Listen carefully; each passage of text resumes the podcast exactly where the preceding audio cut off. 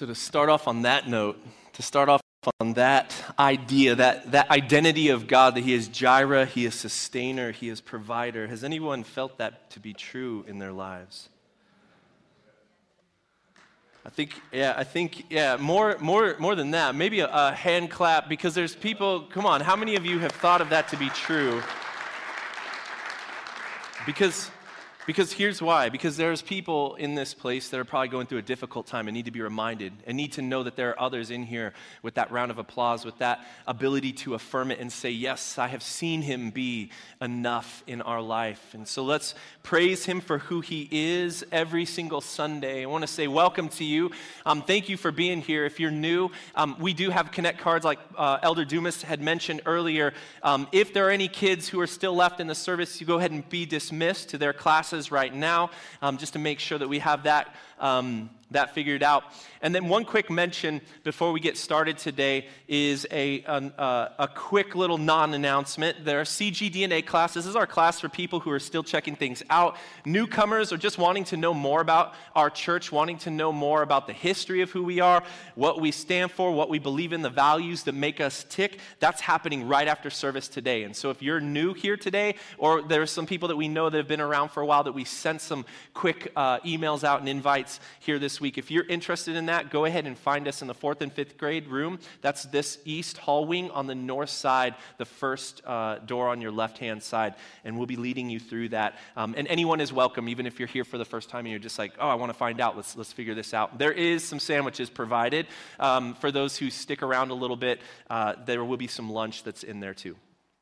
Um, well, first of all, let me say this as an acknowledgement, but also as a celebration. Today is the first Sunday of Black History Month, all right? Amen?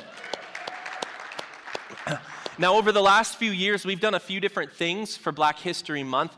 Uh, on one occasion, um, we borrowed from another church, uh, Roosevelt, uh, I think it's just Roosevelt Community Church in Phoenix, um, an associated church of, of mine that I have some friends at, and they put out a kind of a social media campaign called Black Historians, Black Theologians, sorry, that you should know about. And so every single day in Black History Month, they posted those, and a few, later, few years later, we saw that, and we posted some of those same tiles a couple years ago. Well, last year, we wanted to highlight highlight black owned businesses, especially during COVID when businesses were struggling. And so we gave a, a list of different businesses that are black owned that we wanted to highlight here in this area for you to be aware of and to frequent in your um, uh, support of, of, of black.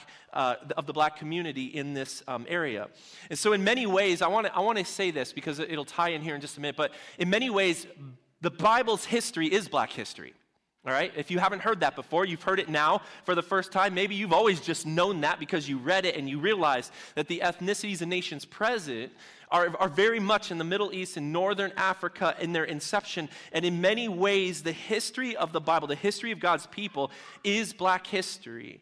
And so, our Justice and Rec team during this time, we're trying to figure out what do we want to do this year. And so, they came together to figure out some ways that we can participate and celebrate black history as a church. So, Dr. Theron Williams, who's a local um, uh, a, a, local person, a local guy. Uh, I don't know if he's a pastor. Is he a pastor specifically? Yeah, he's a local pastor. But Dr. Theron Williams, he wrote a book. He was a, a, guest on our podcast, I think the very final guest in our first season of our podcast, where we were interviewing um, black clergy and faith leaders in the area.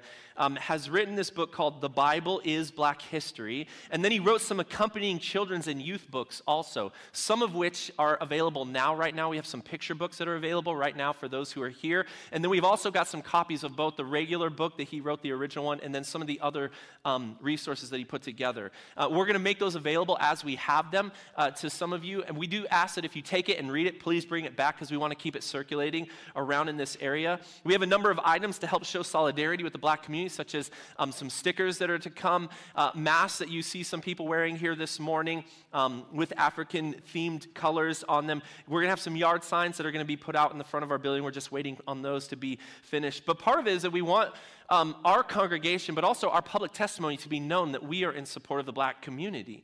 And so this Sunday, as a part of all of this, throughout February, uh, or sorry, the final Sunday in February, we're going to have a final celebration where we encourage you to wear your Sunday best. You can wear the colors black, red, and green in solidarity um, as, as a part of that, but there will also be a special presentation of the song Lift Every Voice and Sing, also known as the Black National Anthem.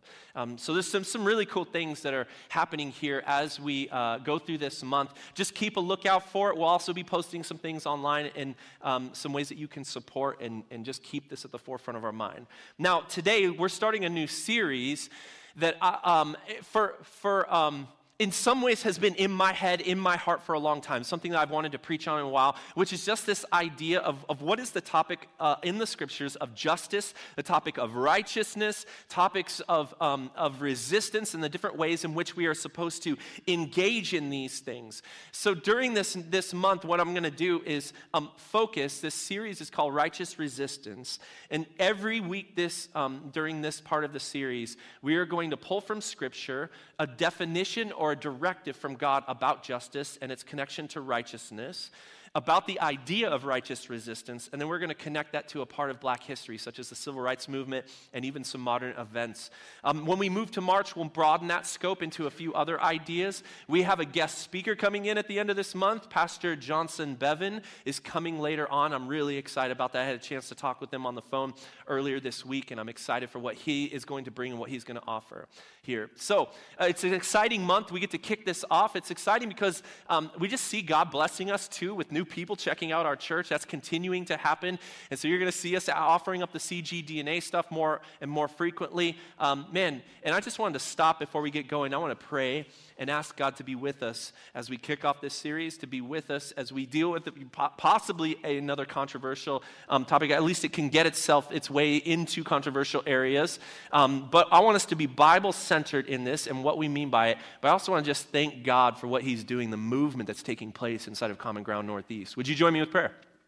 Yes, yeah, so Lord, we thank you for. Um, for what you've done here, for what you're doing here, God. Just all the people that are coming to check out, either because of some of the values that we've taken on as a church. Maybe it's just this side of COVID, people are finally loosening up and able to check out churches that have moved into this area, Lord.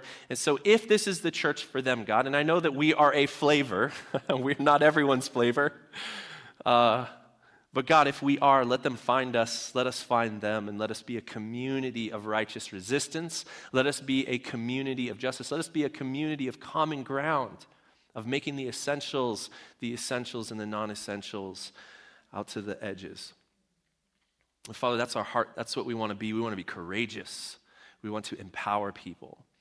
And so, Father, make that true of our congregation. And God, um, we just remember, just as we're celebrating Black history, we also know that there's been some threats on some of the historically Black universities and colleges. God, would you protect them? Would you uh, not allow any evil to uh, fall upon them, God?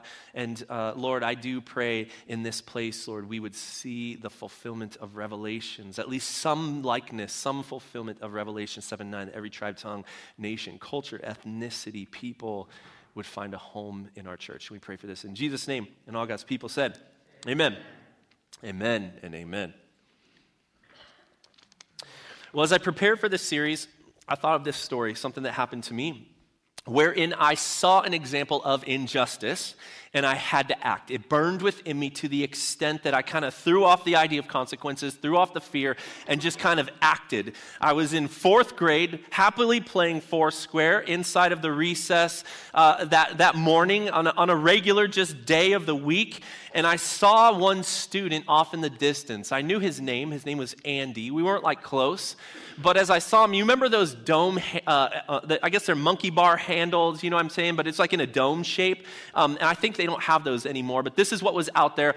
And there were three kids, like a classic trio of goons, picking on poor Andy, who is a classic example of kind of the nerdy kid at our school and he's over there. I don't know why they were over there together, but you've got the leader who's kind of calling shots. You got the big goon kid who's just doing whatever he's told. And then you got that toady who's just like cheering him on, like picking on this little kid. And what caught my attention, I don't know why it was this and nothing else, but I kept watching him try to get up and they kept pushing him back down and then he push up off the ground. They kind of roll a little bit further away, and they push him. And I'm sitting there with this rubber ball, right? Like sitting there looking at him, and it was just like, nope, not going to happen.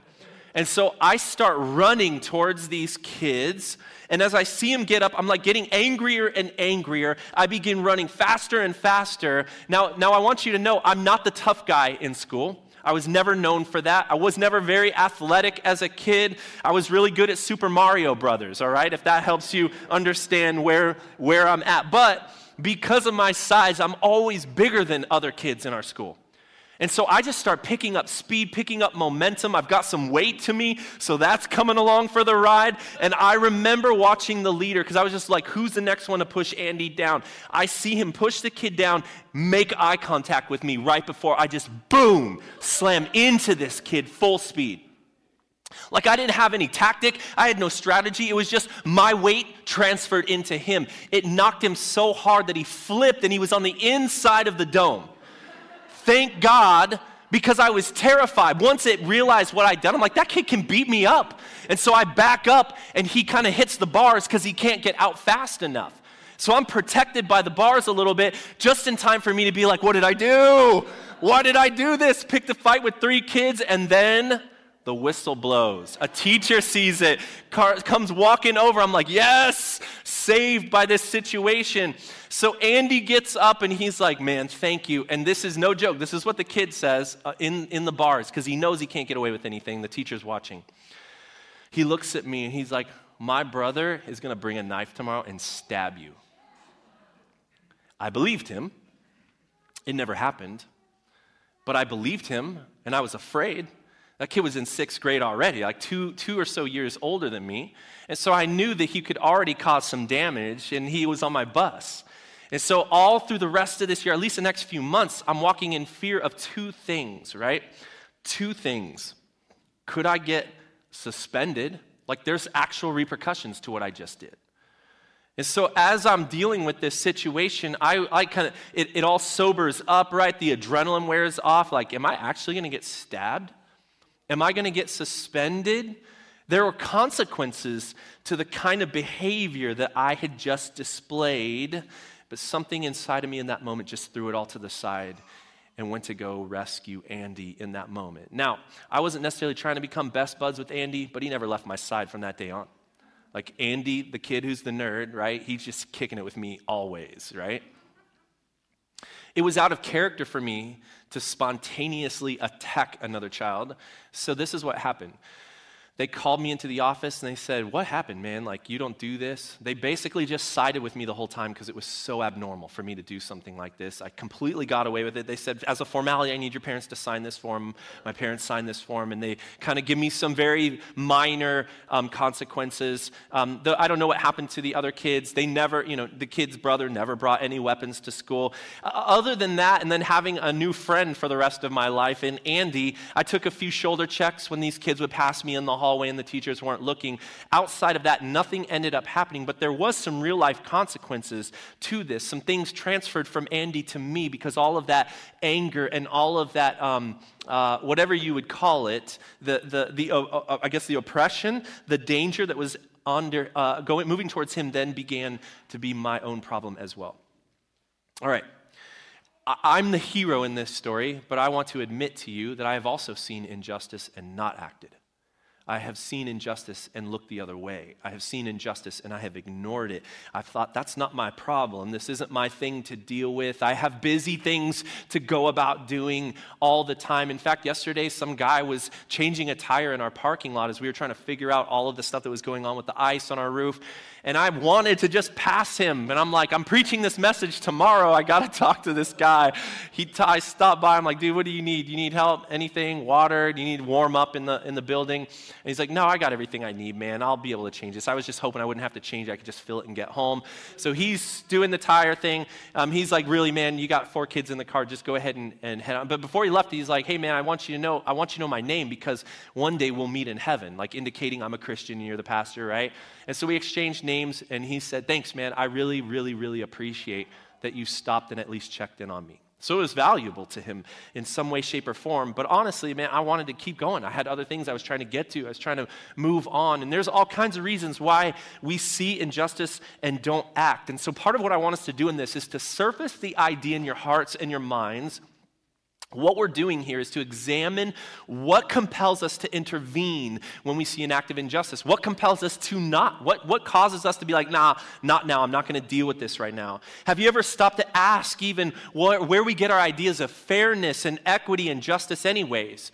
Right? We, we have to sort through all kinds of stuff that will often feel unclear in a moment. What does justice and equality look like? Is it determined by access and opportunity, or is it determined by dignity or something else completely different? And who gets to determine right and wrong? How do we measure it? How do we gauge it? So, these are all questions I want us to deal in over the next few weeks as we work through this series. And here, these, I want you to realize that these are important because it's possible for us, given the name righteous resistance, it is possible for us to resist the wrong thing. It is possible for us to resist the right thing unrighteously. It is possible for us to be self righteous and not engage resistance at all just because it's done in the name of, quote, keeping the peace. But God calls us uniquely as people amongst all creation, all right, and uniquely as Christians amongst humanity to be a people of righteous resistance. It's a part of the entire narrative of the scriptures, and hope to show you that in this series. And I want you to hear this it's uniquely human that it is, it, there is no sense of justice or fairness in nature. Well, what do I mean by that? Well, the praying mantis eats its own mate, no one has a problem with it. The panda will have twins and often abandon one to take care of the other one, and no one steps in to say, hey, that wasn't right. Often we don't even know it happens. A lion eats its prayer, its prey without even a thought. Nobody attempts to charge the lion with murder or put it on trial for doing something wrong like taking the life of another. You say, well, yeah, that's not true. I saw Lion King, right? Both the Beyonce and the, the, the, Donald Glover version and the old school cartoon version of it, right? And if there's anything that Simba wants to teach us, it is the circle of what? Oh, that wasn't as many people as I thought. Maybe you haven't seen The Lion King, right? I'll, I'll have to explain that narrative some other time.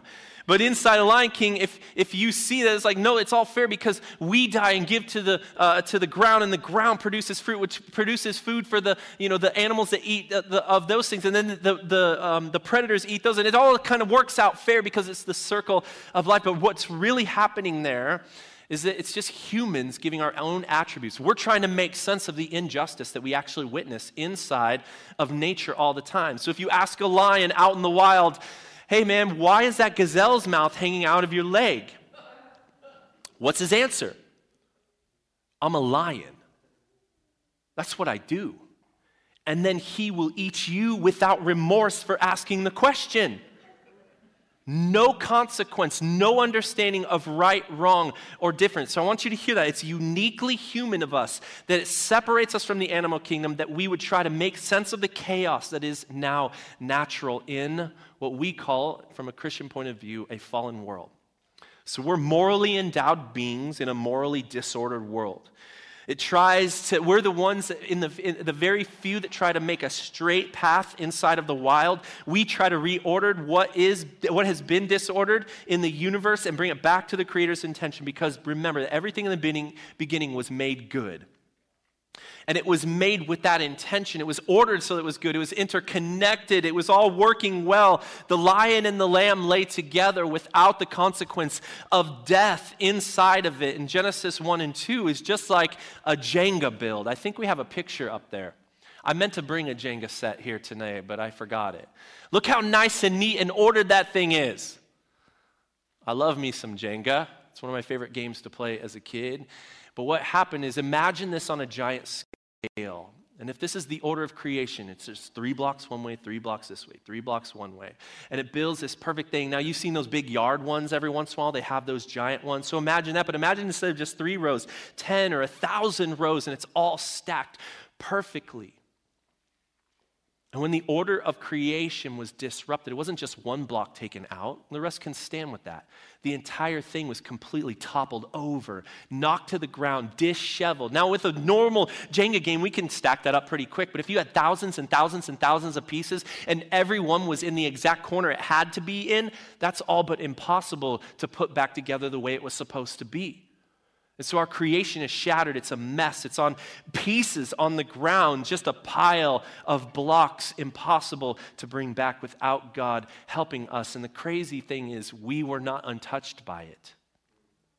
And so, not only are we built with something in us that wants to straighten and reorder the things that were disordered, that's the new norm, disorder. We were actually disordered ourselves. So, in the most basic level, I want us to see that our righteous resistance is our determined effort to reject chaos as the new norm of our fallen world, to work against that. It is our mandate to reconcile things back to the way that God created it so that we resist the scrambled mess of a giant mess of blocks sitting on the ground.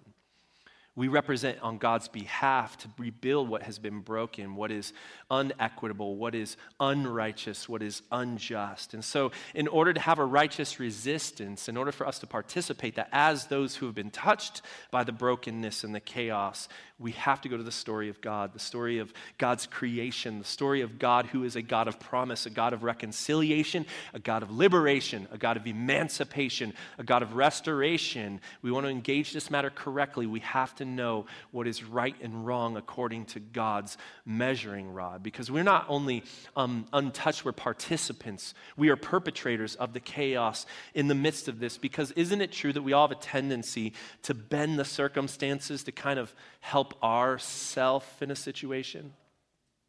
Isn't it true that we tend to define and then redefine right and wrong in ways that are convenient and favor ourselves or our people or our us as defined by any number of eh, them, a, group of them that we want to um, point out? So we come to God because we need God to, and this is a very biblical term, straighten our crooked hearts. All right? So, what does Yahweh do in this situation? How does he speak to this? What can we learn from the Bible on this topic? And I have a few things that I want us to look at. And the first thing I want us to do is to establish a, a well known historic doctrine. I won't spend much time on it because we've touched on it before, but the doctrine of the Imago Dei, which comes from Genesis 1 26 and 27. Let me read it really quick. We'll establish that and then we'll build upon it. The Imago Dei is, is in, uh, it says this Then God said, Let us make mankind in our image, humankind in our image, in our likeness, so that they may rule over the fish in the sea and the birds in the sky, over the livestock and all the wild animals, and over the creatures that move along the ground. So God created humankind in his own image, and in the image of God, he created them, male and female, he created them. So the idea of rights and inherent dignity, by inherent, I mean unearned has nothing to do with your productivity on this earth. Your inherent dignity comes from the doctrine of the Imago Dei. Now, this is somewhat unique to the Christian um, faith.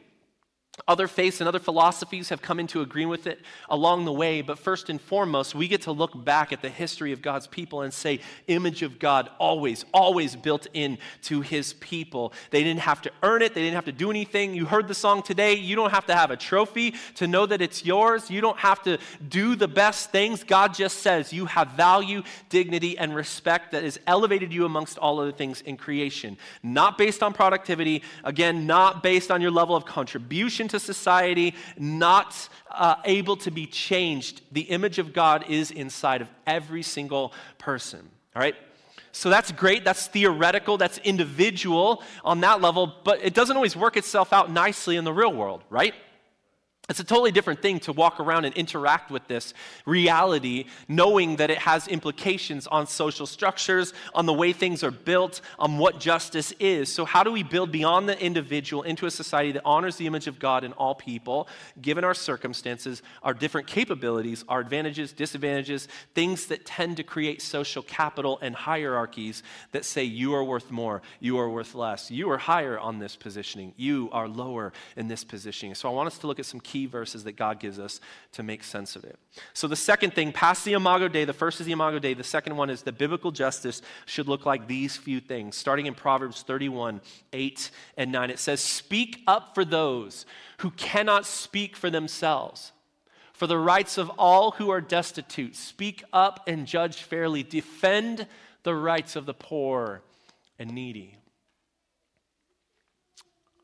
Now, the focus is giving voice to those who don't have it.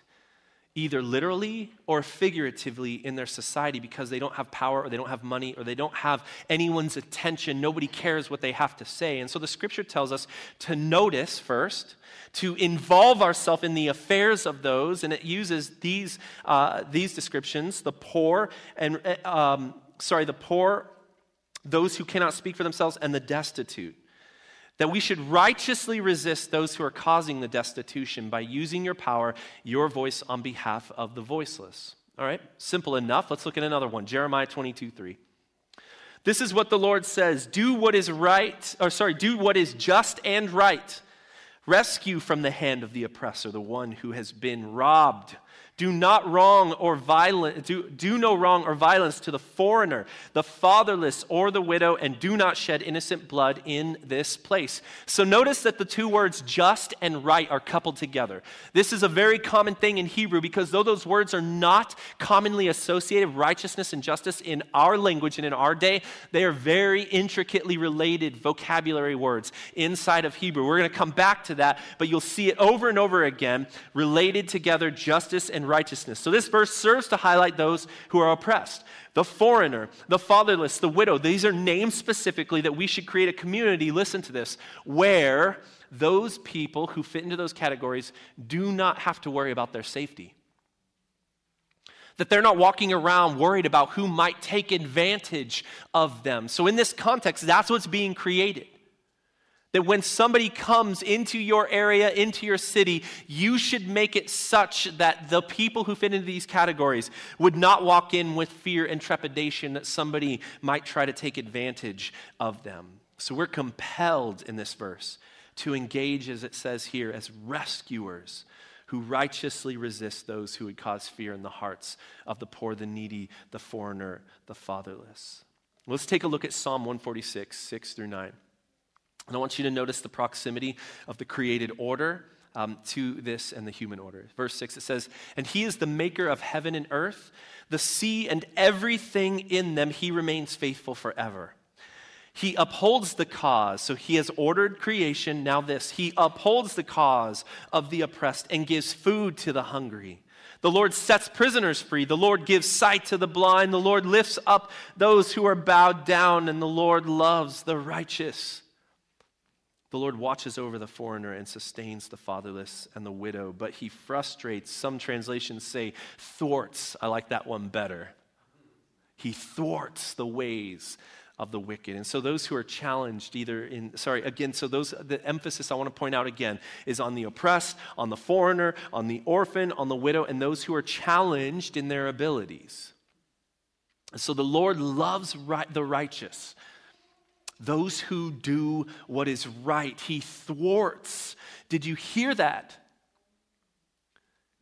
You can't thwart by watching it go down from afar. You can't thwart anything by ignoring it, by not noticing it, or by noticing it and doing nothing. He thwarts the ways of the wicked.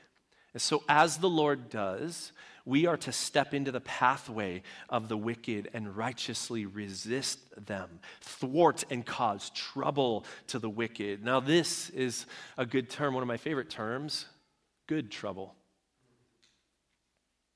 The kind that John Lewis talked about, that he coined, he termed, he says, get into good trouble, necessary trouble. He said, when you see something that is not right, not fair, not just, you have to speak up. You have to say something. You have to do something.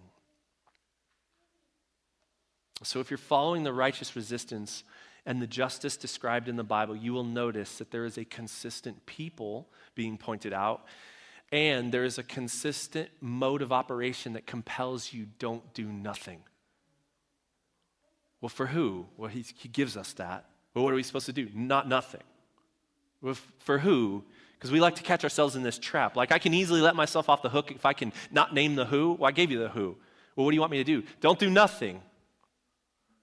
It's time to stop that loop back and forth. And so remember, here's this this is what it's called the special emphasis on the object of the action. The who is a consistent set of people that scholars have come to call the quartet of the vulnerable. Naming the widows, the orphans, the immigrants and the poor. This is a word that refers, poor, is a word that refers both to those in economic distress and social outcasts. So Tim Keller says this Justice is the sign that you have been justified by faith. It's not the basis. You aren't justified because you're helping the poor, but a heart poured out in deeds of mercy and justice for the poor is a sign that you have been saved by grace. And if you are intensely concerned about the quartet of the vulnerable, which we just named, it's a sign that your heart is not right with God. So your salvation doesn't depend on it, but it definitely is a connection there that we should be doing something about this. Now, I want to kind of recap just some little things. We'll switch gears one spot and then we'll finish up for the day. Here's what we've talked about so far that it's this idea of justice, righteousness should be built on the truth of the Imago Dei that everyone has inherent value. Okay, that's the first thing. That, it's uh, justice is always coupled with the idea of righteousness as defined by God. That's two. And that we are always to be compelled to get involved rather than not in, uh, uh, in matters of injustice. And then, fourth, that we are to be focused intensely on the widows, the orphan, the immigrant, and the poor, the quartet of the vulnerable. Okay? So that's what we've covered kind of That's a, that's a base level understanding of where we're at. Now, shifting just quickly gears, while everyone says that they want justice, we can almost always never understand or figure out what and how to create that. Amen. If you're in America, you have nothing but amens to say in this moment, right? None of us ever agree on how to make this work out. And so there's human theories. One law expert um, that I borrowed from Michael Sandel, he explains in his book, it's called Justice What's the Right Thing to Do, um, that people in America and the West love to herald ideas of liberty and ideas of justice, but live in a subculture of their own who have totally different core values to define justice for themselves. That's true, right? Right now, that should not be controversial. We should have all gotten there, right? Like, we all don't agree. He gives us a few different angles by which we tend to look at it, and he says almost all um, of your ideas of justice, political orientation, all these things can be boiled down to these three things. I'll do them quickly.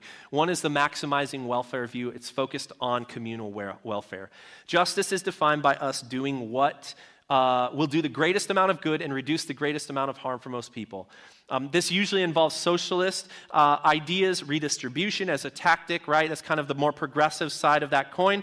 Um, the, one of the major things that, that, constantly gets pointed out is that um, everyone is up to their own to determine what is the greatest good and what is the greatest harm, right? You have to define those at some point, and that's also a point of disagreement. So we have this welfare kind of focus. Then the next one is an individual liberty, respecting the freedom view, is what he calls it. That justice is defined by that which creates the most amount of respect for the individual individual rights and freedoms of every person, and that a just society should adapt and give as many accommodations to give everyone all the freedoms that they can possibly have. So it protects freedom and liberty in the midst of this. So it's usually expressed in libertarianism if you're um, thinking in the political realm. Catch it, that's just one aspect of it, though. That's how that, that gets expressed in those areas, but this is not necessarily a political um, orientation. It tends to work itself out there. Then the last one is a promoting virtue, that there are a set focused, uh, sorry, a set view of, of virtues, and it's focused on those. Justice is what is going to shape a society to act as they ought to according to moral virtue. Again, the question is, but who gets to define moral virtue in the midst of that, right? So it assumes that there is a standard of moral virtue, usually expressed in conservatism um, inside of our American context.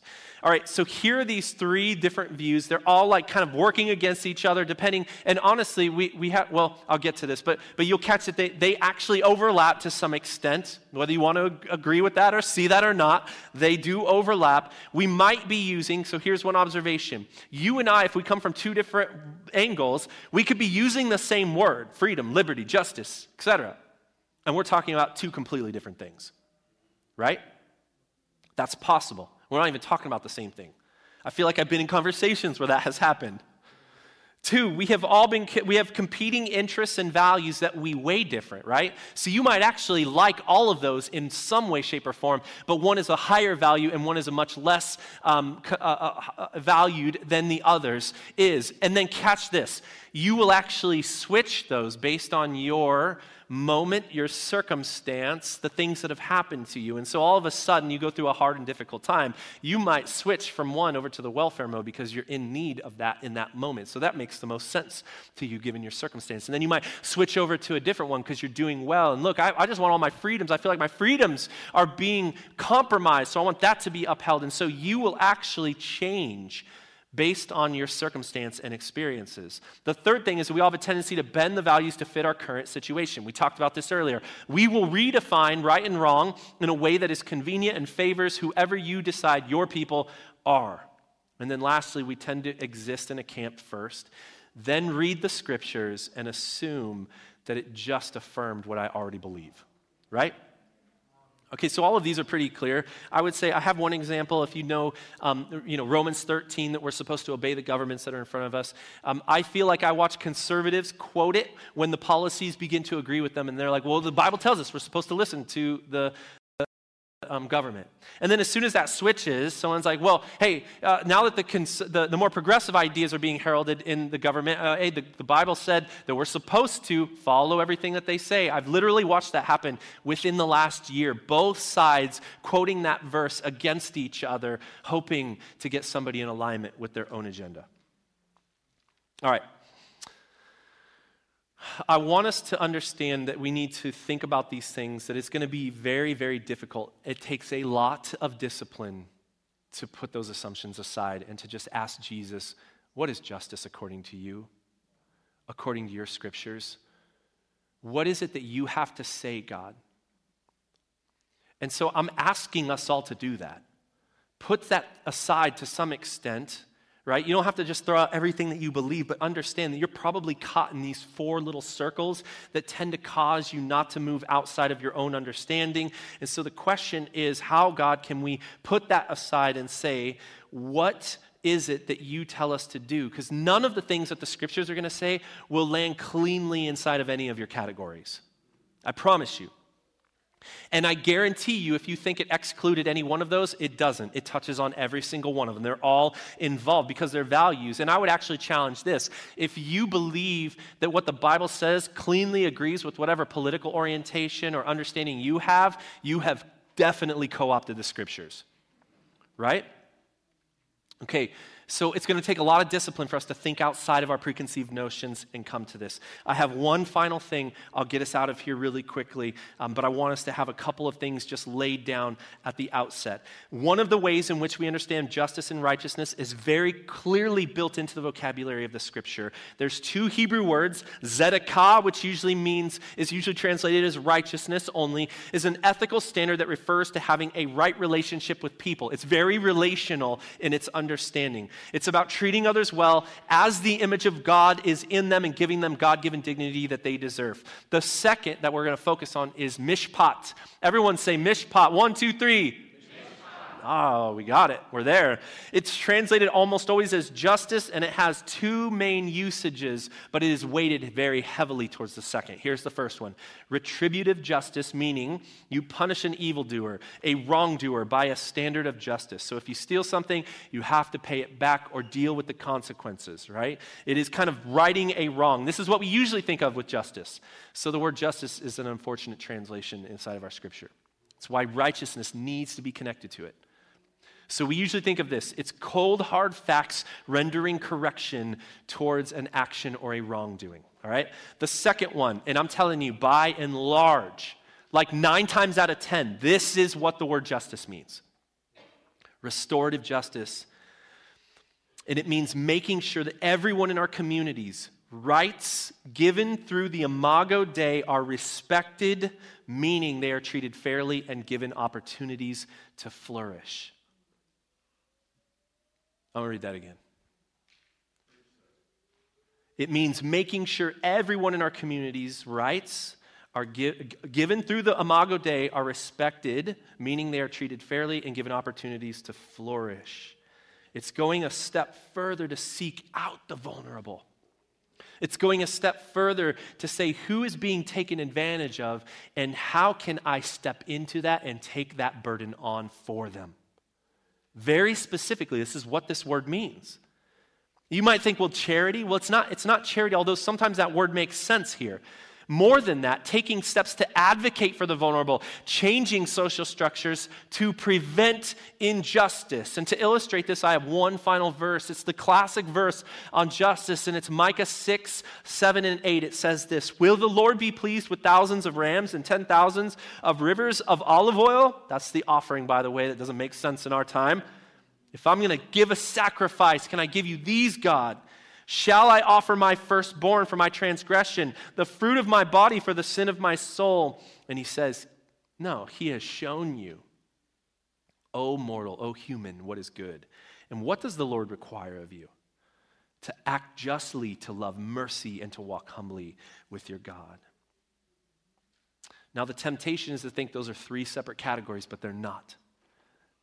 They're woven together very purposefully, intentionally connected. The prophecy of Micah is an account of a very angry prophet who is mad because the people who have been rescued from Egypt and an unjust system under the regime of Pharaoh are now acting unjustly themselves. They're taking advantage of those whose land is not as productive and accumulating owners, uh, sorry, owners accumulating bond servants in massive numbers changing the property lines in the middle of the night, just moving the boundary stones, rigging the weight systems and the markets to take advantage of others so that the money favors them and they get more out of each sale. So the people of God are in the midst of this unjust action, and Micah says, God doesn't care about your sacrifice. He doesn't care about all the things you can offer up to Him. None of that matters. What He wants you to do is plain act justly. That's mishpat, restorative justice motivated by mercy. That mishpat should be motivated by something. It's mercy and compassion, further reinforcing this value of the most vulnerable as defined by God because you have lived a life wherein you humbly walk with Him. And so, the best revealing of the Hebraic understanding of biblical justice is that our codes of conduct or our laws, the laws that we have agreed to abide by, should be weighted in mercy and created so that they proactively protect the most vulnerable in our society. Who? We said it. It's the quartet of the vulnerable, the orphan, the widow, the immigrant, the poor. There is a recognition inside of their justice system that a broken world tends to bend towards and benefit those who are in power, those who have majority standing. That's the norm. And the countermeasure society's leaders and God's people should build a social system to benefit the vulnerable. When that is not so, we are to insert ourselves into the midst of that situation and righteously resist against a system that marginalizes them. All right. So, no matter where you fit earlier, whether you're welfare, liberty, virtue, if you want to operate under biblical justice, that's what it is. That's the definition. That's what the words literally mean. And you have to embrace that both personally and communally, communally, a radical way of selfless life, of creating a social system that always, always involves prioritizing vulnerable people and courageously making other people's problems your own, even at the cost of the most powerful, including when you are in that category yourself. I want to close up with this idea. Um, we have lots of excuses. I, I had lots of excuses for not getting involved all the time. I have them all the time. Fear of the possible consequences. What if this person means harm for me? I saw someone on the middle of the road one night driving to Common Ground, like five in the morning. And I drove past him. He had no shirt on, no shoes. I'm like, oh, great, a drunk guy just kicking it out here. He's fine. He'll figure it out. Like, plenty of people have been here. And I get to the stop sign. I'm like, yeah, but I called you to be the kind of person who stops when other people won't. So I turned around dude vanished. All right? I don't know if it's thin air. I don't know if it was an angel. God was like, I just wanted to see if you'd do it. I don't know. I yelled for him. I'm out there in the middle like a wild person, like, hey, yelling out. Nothing, nowhere. But it was so inconvenient, I almost stopped, uh, didn't stop because I was late to go get ready for sermons on Sunday morning. Inconvenience right? That we conclude that's not my problem. Uh, it's not who uh, you're not sure who's the wrong in here, and so you just like it's too complicated. I'm just going to step out of this situation. I don't want to look at all the details. There's too much involved. And the ironic tragedy is that the Bible it, it, of the Bible is that God's people might be found committing the same acts of injustice that God has worked to free them from, whether they be inactively participating in them through a lack of mishpat, or we actually perpetrate them by leveraging our social status against them. It's a woeful tragedy. And we can either fail and dishonor God, or we can act and honor God. And you see, when the people in power don't act on their own behalf, others have to. Even the vulnerable themselves, with what little power they have. And you see Rosa Parks standing, uh, sitting on a bus, refusing to give up her seat in Montgomery, Alabama, 1955 causes a catalyst of actions amongst the local leaders a community organizes itself at the Montgomery boy, bus boycott, led by a young MLK at that moment. The boycott lasts for more than a year, and eventually the parks and, and, and uh, powers at B have to change their ruling. It ended when the Supreme Court ruled the bus segregation was unconstitutional. Over the ha- next half century, Rosa Parks becomes a nationally recognized symbol of dignity and strength, but not to all. Because for a long time, to many people, she was a nuisance. Because for a long time, to many people, she was a rabble rouser. Because for a long time, to many people, God, can't you just leave good enough alone? Well, enough and well enough was not good. And so Rosa Parks righteously resisted on her own behalf. Though there were consequences, God has honored her in this. And so when the powerful refuse mishpat in their day, it's an affront to God. And so we look towards a future much like Pharaoh if we decide to opt out. I want to pray for us as we close up. The band can go ahead and come up um, as we close down for today. Um, here, here's where I want us to do. I want you to consider yourself. Over the next few weeks, we are going to tell the story of righteous resistance in the scripture. We're going to give you an example from real life through civil rights, some other um, examples as we go through. But what I want you to do is then ask yourself this question every week, over and over and over God, where am I to be righteously resisting today? Where am I supposed to be a righteous nuisance today? Where am I supposed to interact and engage myself, intervene in a moment of injustice today, regardless of the consequence, regardless of the, the, the, the possible harm, regardless of the fear, so that you can take on the burden of someone else who doesn't have power? So here's my prayer God, put into us a spirit of righteousness. God, put into us a spirit of justice that is so unnatural in our broken, fallen world, it would resist against the ways of it putting us a compulsion to get involved when we'd rather not, putting us a clear understanding of who needs this help, who needs to be lifted up, whose burden we need to take on for ourselves, God, that we would push back on the natural ways of chaos in a fallen world to create a reordered world that is exactly as you have wanted it to be. Give us the response of righteous re- resistance, Lord. Help us to be as you have called us to be, Lord. And we ask for all these things right now in Jesus' name. All God's people said, Amen.